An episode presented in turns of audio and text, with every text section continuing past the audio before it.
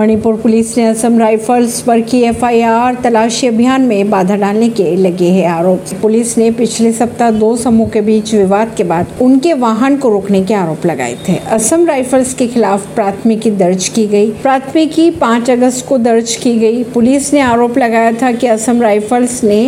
बिष्णुपुर जिले में ता गोथोल मार्ग पर पुलिस वाहनों को रोक दिया था इसमें ये दावा किया जा रहा है कि असम राइफल्स ने उनके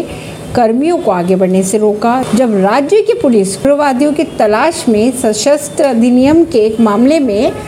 तलाशी अभियान चलाने के लिए कार्रवाई के रूप में क्वाटा के साथ फोल जंग रोड की ओर बढ़ रही थी तब उन्हें रोका गया परवीन अर्शी नई दिल्ली से